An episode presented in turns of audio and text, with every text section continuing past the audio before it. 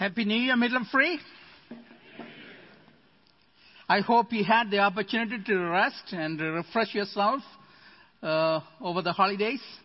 In fact, my family and I were in Toronto, Canada for about 10 days or so. But I do have a confession to make. Before I did that, uh, how many of you are habitual uh, makers of New Year's resolution? Only one? Only one honest man in the whole church. I, am not one of those, but this year I, I, do have one. I'll tell you what it is. Um, I have no recollection of eating this much food over a period of 10 days. so last night we came back from Toronto and I, I went to the our restroom and the scale, weighing scale is staring at me. And I said, no, I'm not getting on, on that. so here's the resolution. I'm not going to get on a weighing scale until I get back to some normalcy. So that's the, so hold me accountable. All right. May I invite you all to stand.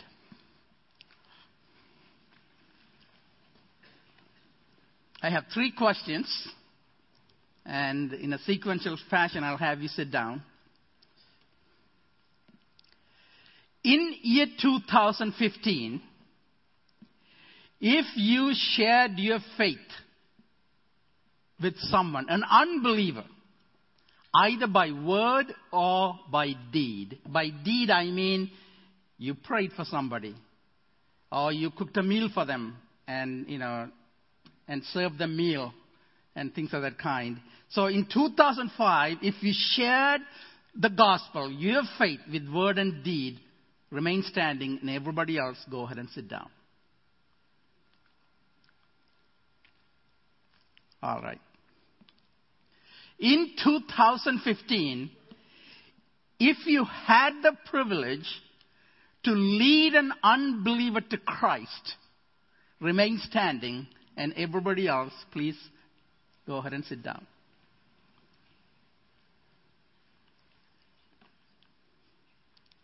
In 2015, by the way, give these people a hand.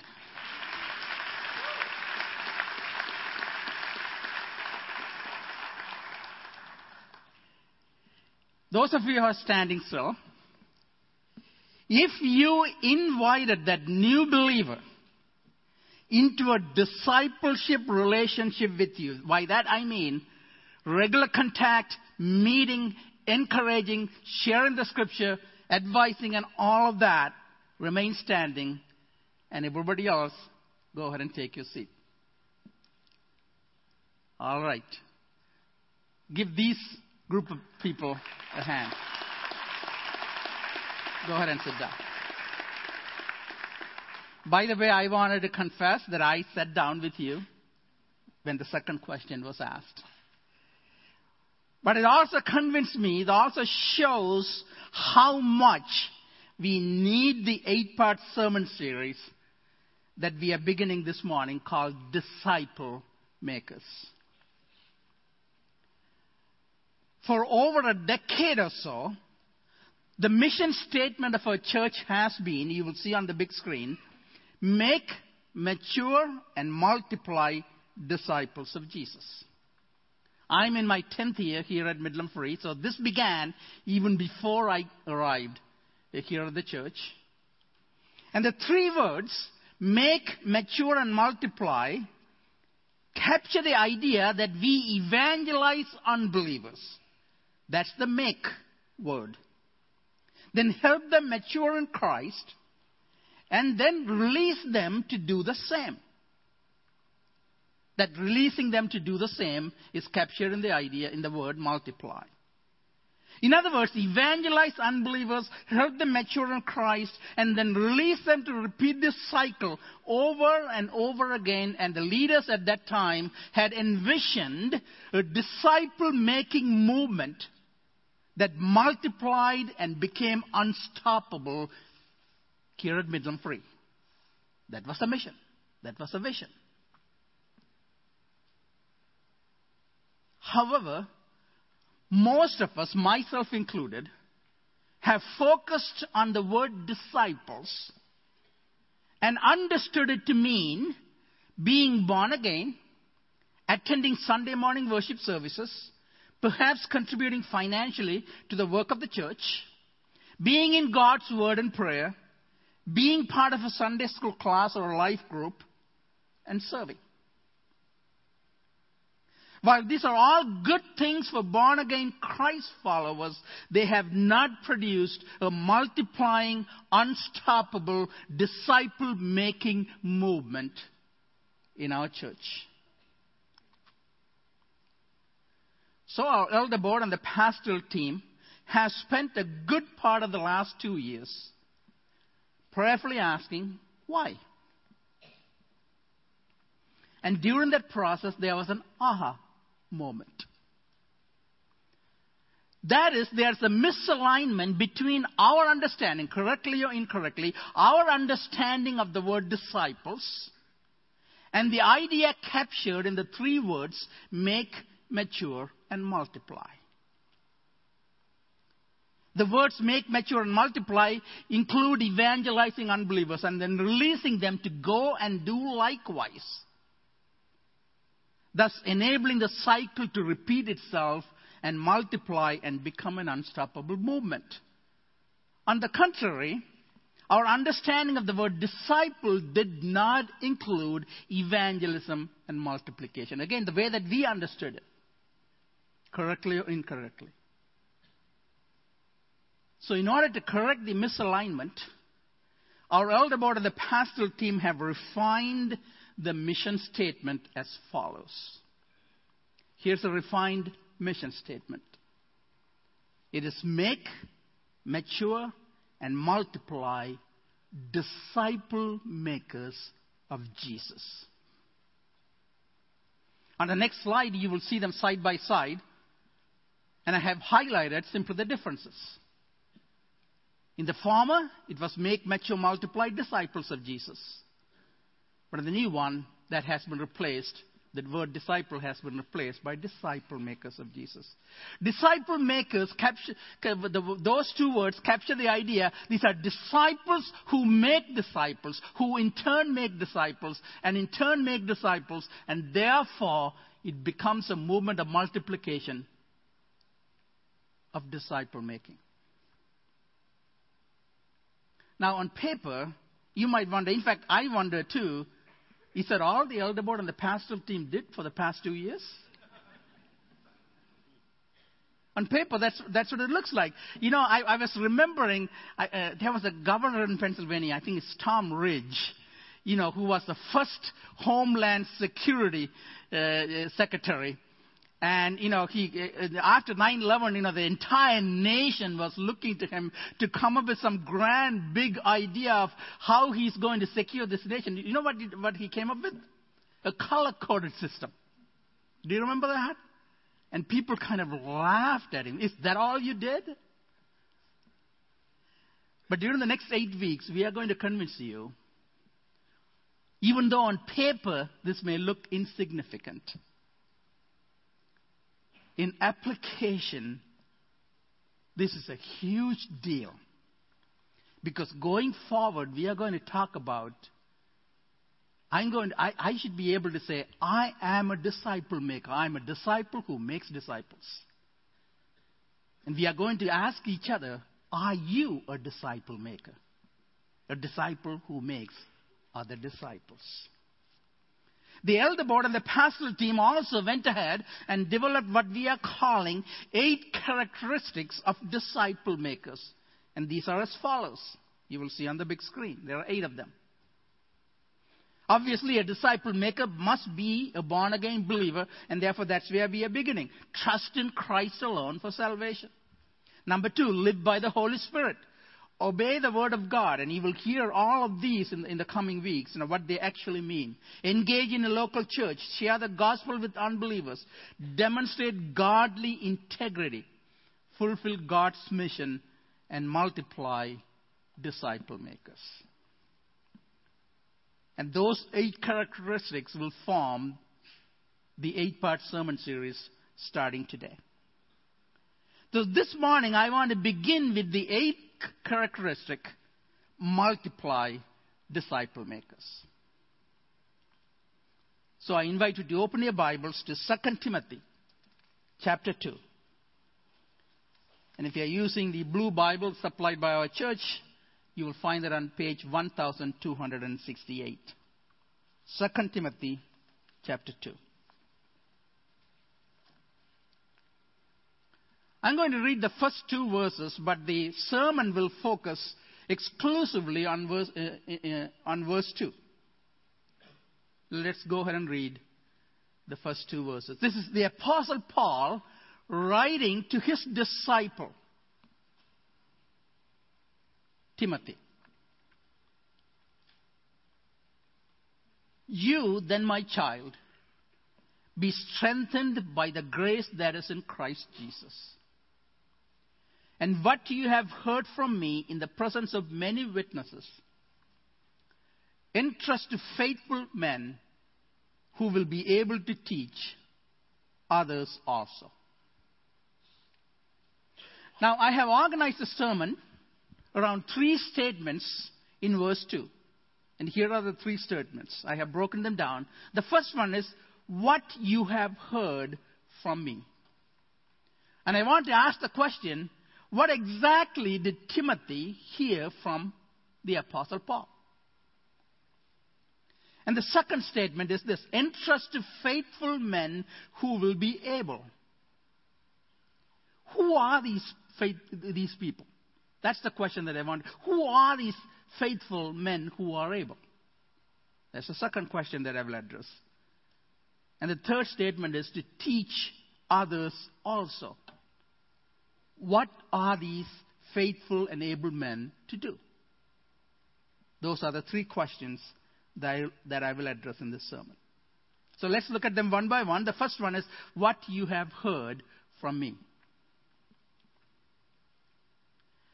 Now, when we read the word hear, or in the past tense heard, we picture classroom teaching or somebody like me standing here and preaching the Word of God. In these cases, the teachers and preachers are actively doing their thing, either teaching or preaching, and the audience is listening and learning. So when we hear the, hear the, when we read the word here, that's what we picture. We picture this way because that's what we know and are used to. In other words, we impose our current practices on the biblical text. For example, if we grew up in my generation, when you imagine a classroom, you will see a chalk and a blackboard and dust everywhere, right? Then came a next generation. We had these dry erase pens and a whiteboard. In some sense, it eliminated all of those dust. So if you are in that generation, then you would picture that kind of a classroom. Then came along these overhead projectors with transparency. And if you grew up in that generation, then you would picture that. Now, is there anyone who doesn't know what a transparency or overhead projector is here? Just want to ask. You will never know. But if you are in a much, much younger generation, you would picture your classroom with a computer and a PowerPoint presentation. So depending on which generation you are, you know, you will be picturing all kinds of different classroom experiences. Now, how many of you have been to Africa? Anybody? All right. In some parts of Africa, classroom happened under a tree. Right? So if you are from Africa, you would picture a classroom like a, tree and students sitting on the floor and the teacher standing there and saying, you know, teaching whatever.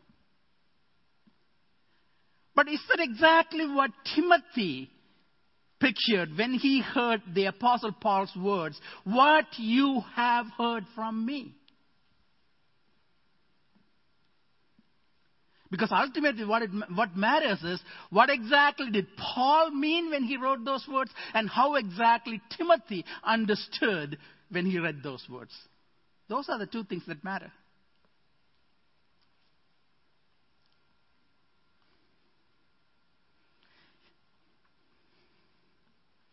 And I want to prove it to you today that Timothy did not visualize a classroom or a worship service like this.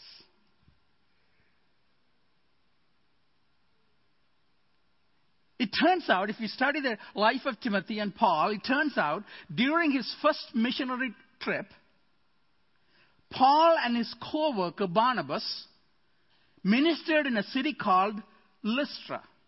And you will see that up on the screen. I think the picture should come up. It's a second missionary journey. Let's see if I could point that out. That's Lystra right there. He began in Antioch, went to Tarsus, Derbe, Derbe, and then he has Lystra. That's where Timothy is from. And it is modern, it is in modern day Turkey.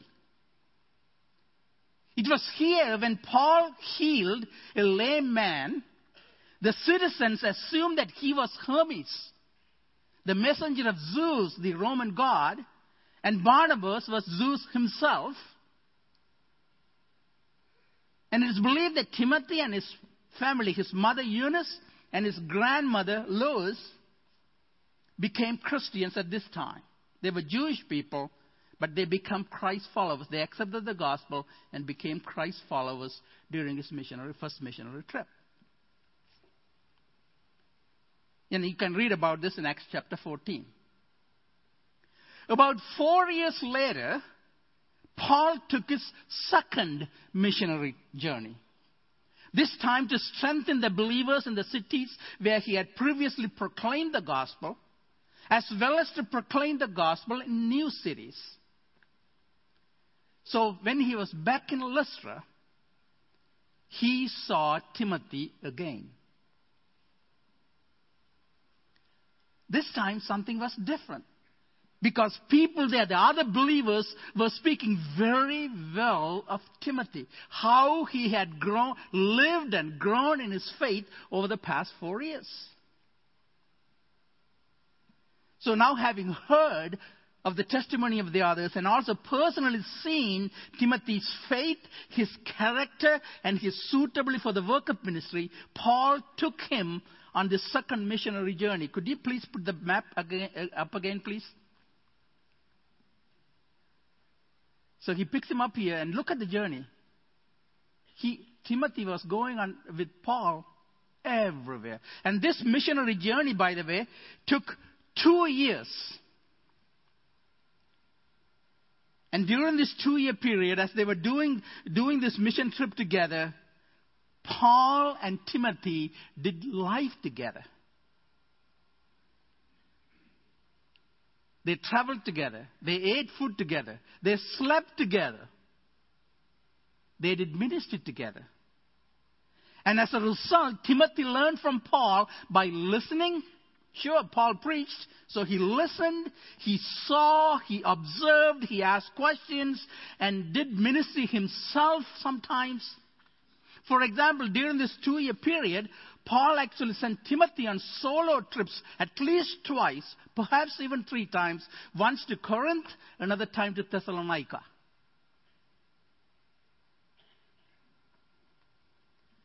Then again, Paul took Timothy on his third missionary journey. And during the, this trip turns out to be four years long, Paul gave Timothy even greater ministry responsibility. For example, he appointed Timothy as the bishop of the church in Ephesus.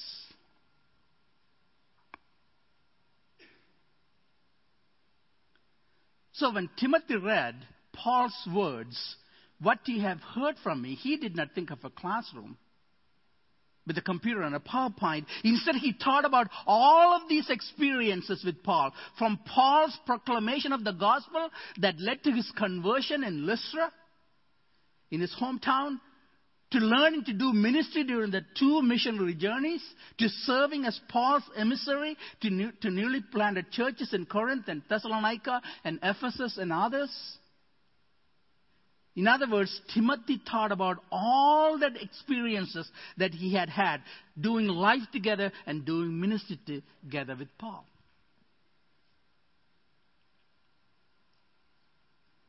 Therefore, this is what I want to propose. The first component of multiplying disciple makers is actually a commitment to do life and ministry together with those we are discipling.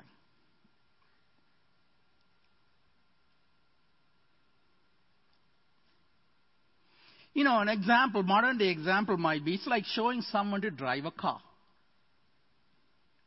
A teacher can teach all the rules of the road in a classroom setting. The student can study all that information, take a test, and even pass it with a 100% score. But unless the student gets in the car and start driving on the road, and unless the teacher spends time with the student in the car and on the road showing how to drive, the student will never learn to drive. Do you agree? In fact, I have a question. How many have, of you have taught others to drive? Okay. How many have taught your children to drive? You may, if you're like me, you may have sat at the passenger seat, but you're still pressing the brakes, right? and there may have been some stressful, tense moments. Perhaps some difficult words were, uh, you know, exchanged. You came home angry with each other. Life on life discipleship is stressful. It can be messy. It can be hard and difficult and challenging. Nevertheless, without it, multiplying disciple makers might only be a dream and not a reality. So that's the first component of multiplying disciple makers. Now on to the second statement.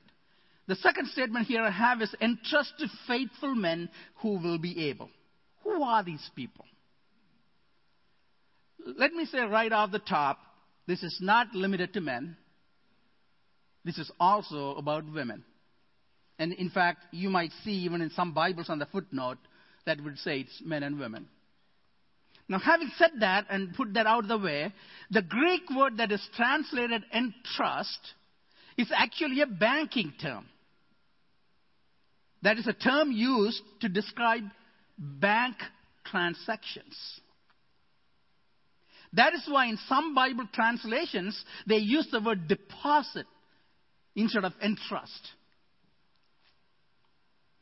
So, for example, what happens in the New Testament times, when, the, when a family went out of town on a journey, a vacation, or whatever that they did, they would leave their valuable possessions, such as gold or silver or any precious stones that they may have had, whatever they may be, with friends or extended family members for safekeeping.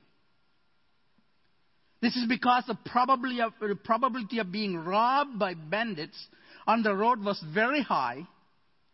And in those days, they did not ha- have banks with safety deposit boxes. So family and ex- extended family members and friends became their de- uh, safety deposit boxes, if you will. And when the family returned from their journey, they would collect their valuables back. So that's one kind of depositing or entrusting to somebody. Then there was also another kind of depositing or entrusting.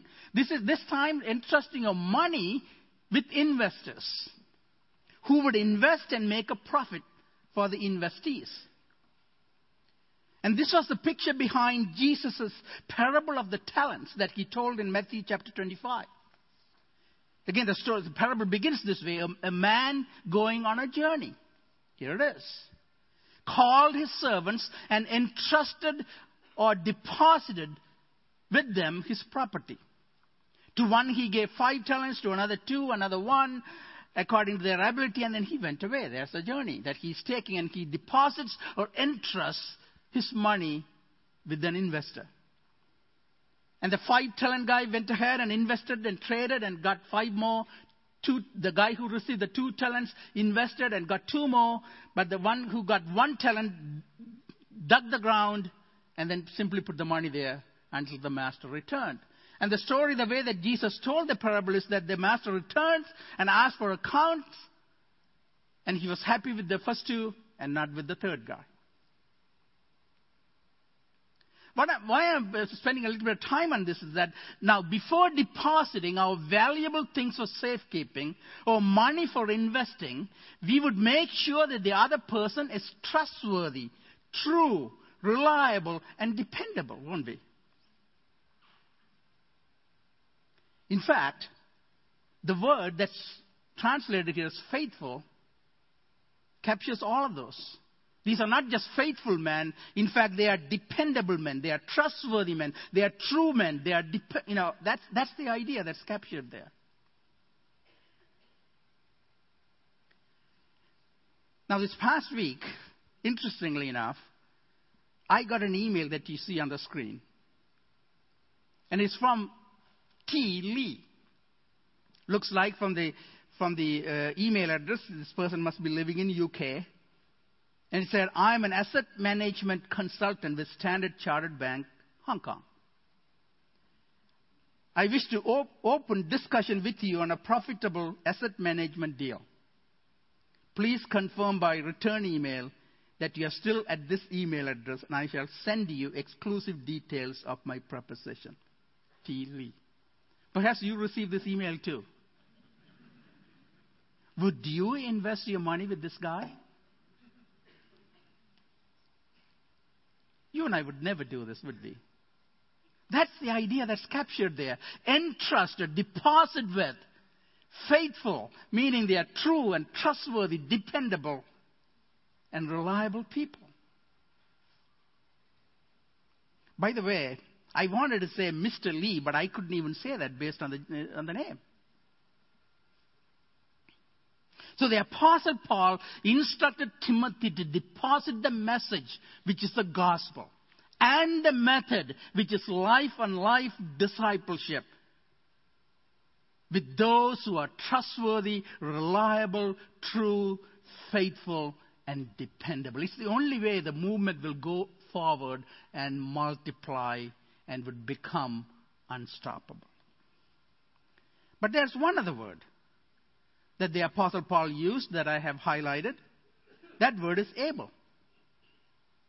This word refers to a person's capability or com- competency. That is, in addition to being trustworthy, reliable, true, faithful, and dependable, the people that Timothy recruits must also be capable and competent to accomplish the mission that is called for.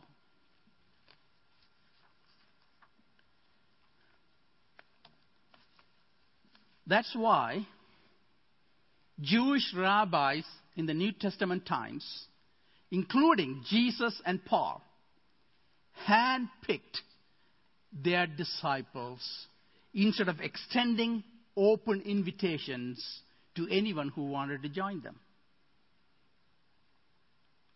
Jesus handpicked his 12 disciples and trained and equipped them through life and life discipleship for three plus years. The result was that when people saw the courage and boldness of these uneducated common men, we read in Acts chapter 4, 4, verse 13, they were astonished but recognized that they had been with Jesus.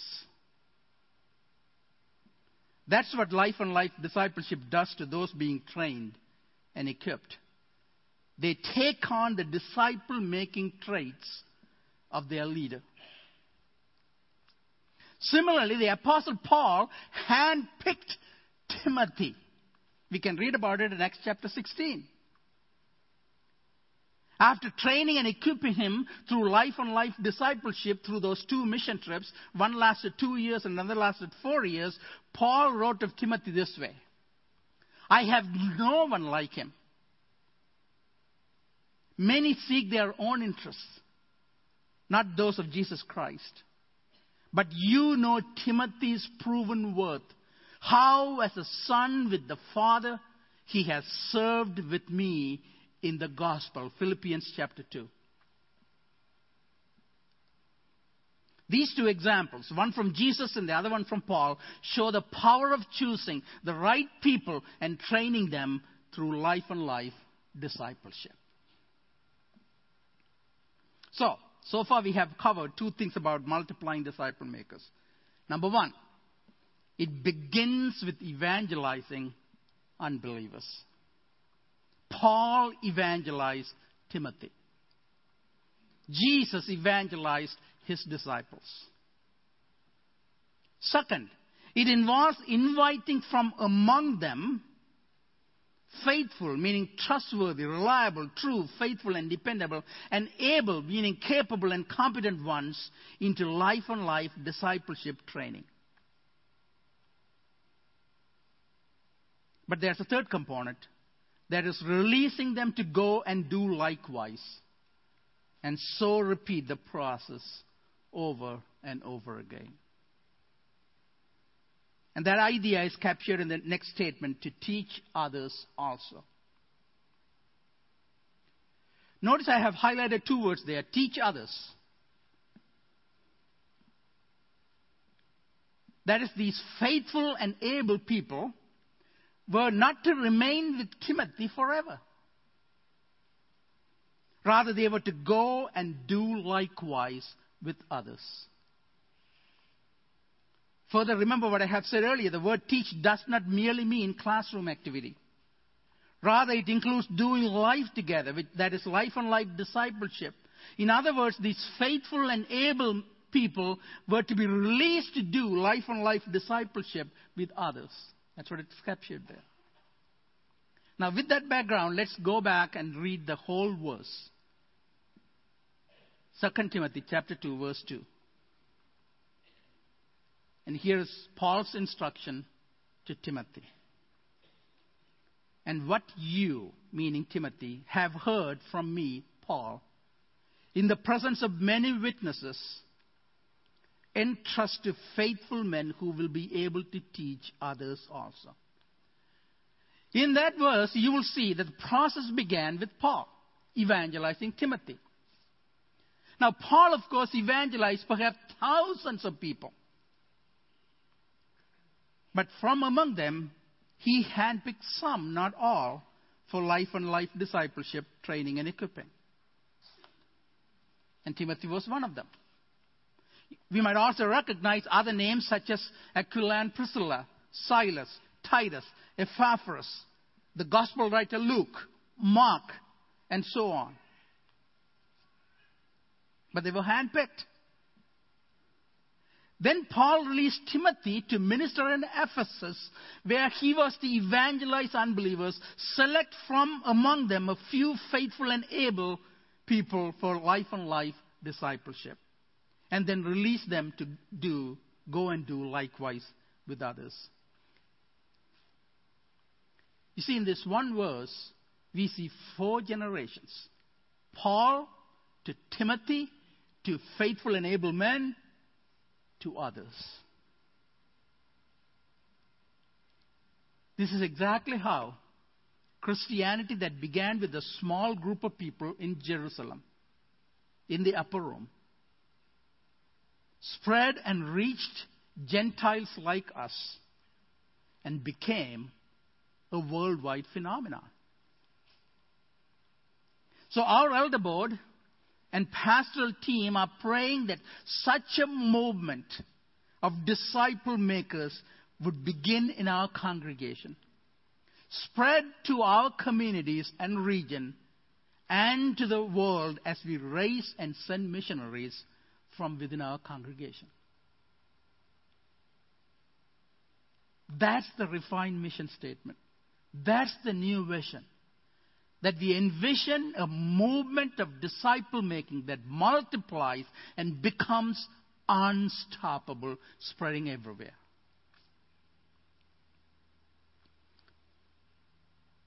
Now, first things first, though.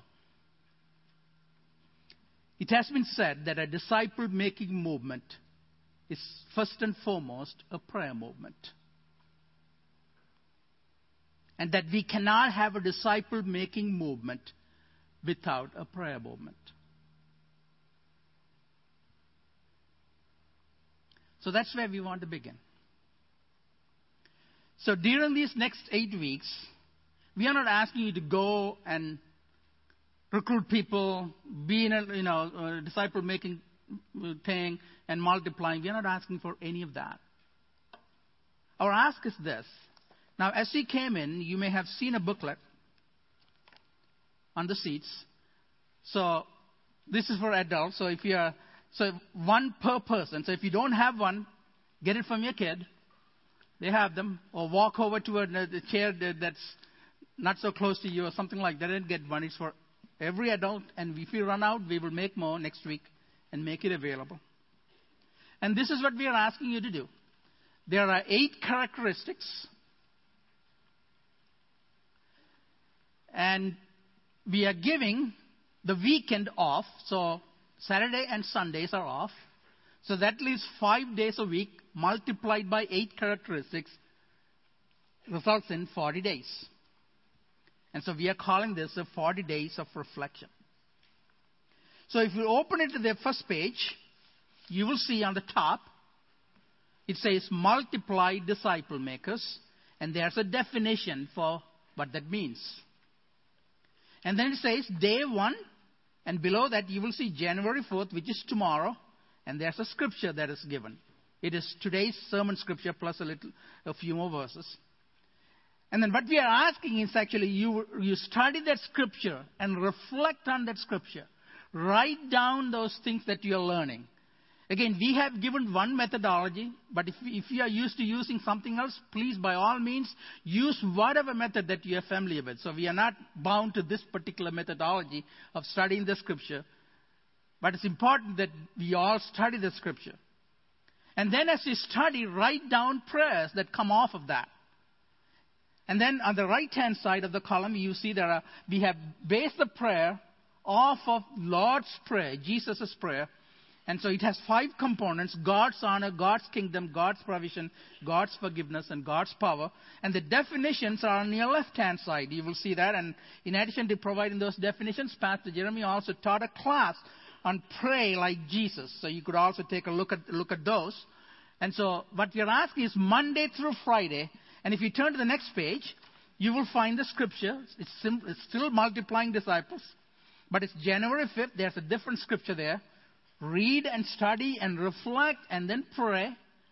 And then day three is the same way. When you get to day five, turn over a page, day five, you will see on the top, instead of multiply disciple makers, it says, trust in Christ alone for salvation. That's sermon number two. Next week, that Pastor Jeremy will be preaching about. And so one of the things that we are doing is on day five, it will focus you to the upcoming sermon and, this, and the sermon text. Okay, so that's the way this is organized. So what we are asking you to do is to read the scripture, reflect and pray and see what God wants to do with your own life regarding this particular mission. Now, if you are with young children, we have another resource put together by the Faith at Home leadership team. And these are called idea cards. And the, every week there will be new idea cards. So this time, today, we are talking about multiplied disciple makers. So there's a multiplied disciple makers idea card. So there's, there's actually an exercise that is, that is suggested that you could use to train your children about multiplication. So pick it up every week. And so today, if you walk over there, you could pick up this multiplied disciple makers card and the Faith at Home Center is right there. Okay, so that's all we are asking. We are not asking you to do anything else because a prayer precedes a disciple making movement. Now, with that, here's an exercise that I would like us to do. Back in the fall, we asked you to pray for 30 people during 30 days. Again, we, we, that was October, November, and December. Some of you prayed all, all three months, and some of you prayed for a month. If you prayed at least a month for 30 people for 30 days, would you please stand?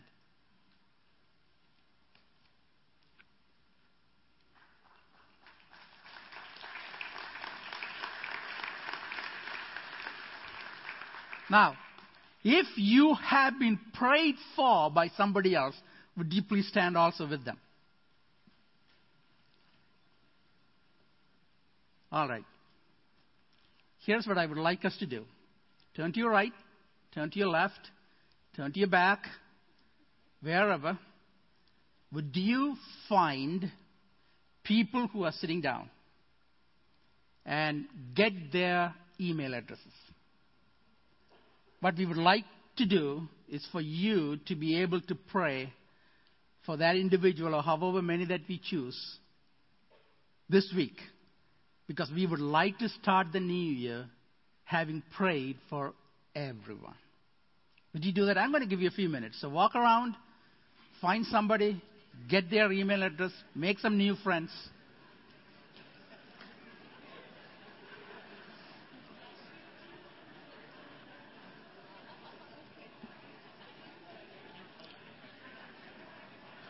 If you have to leave your place of wherever you're sitting, please go ahead and do that too.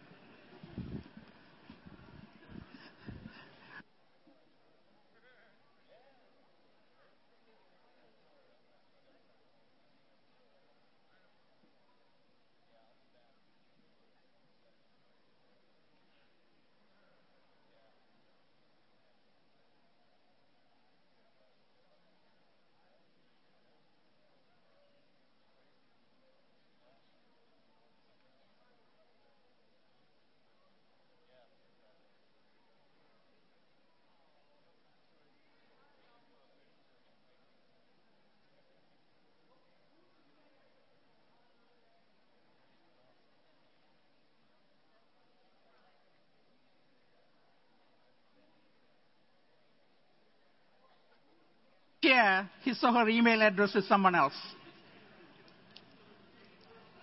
Who is yet to share his or her email address with someone else?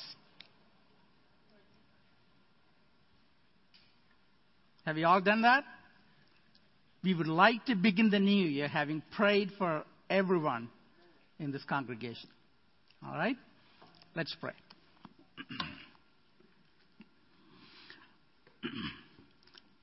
Lord Jesus, we truly want to be part of this movement. Help us. Father, it is only by the power of your Spirit that we can even think of doing something like this. Help us to become a church that prays. Help us to become a church that multiplies disciples. So that your name, your son's name, your gospel will go forward by the power of the Holy Spirit from here to our communities, our region, and the world. May that be so. And we pray these things in the name of Jesus. Amen.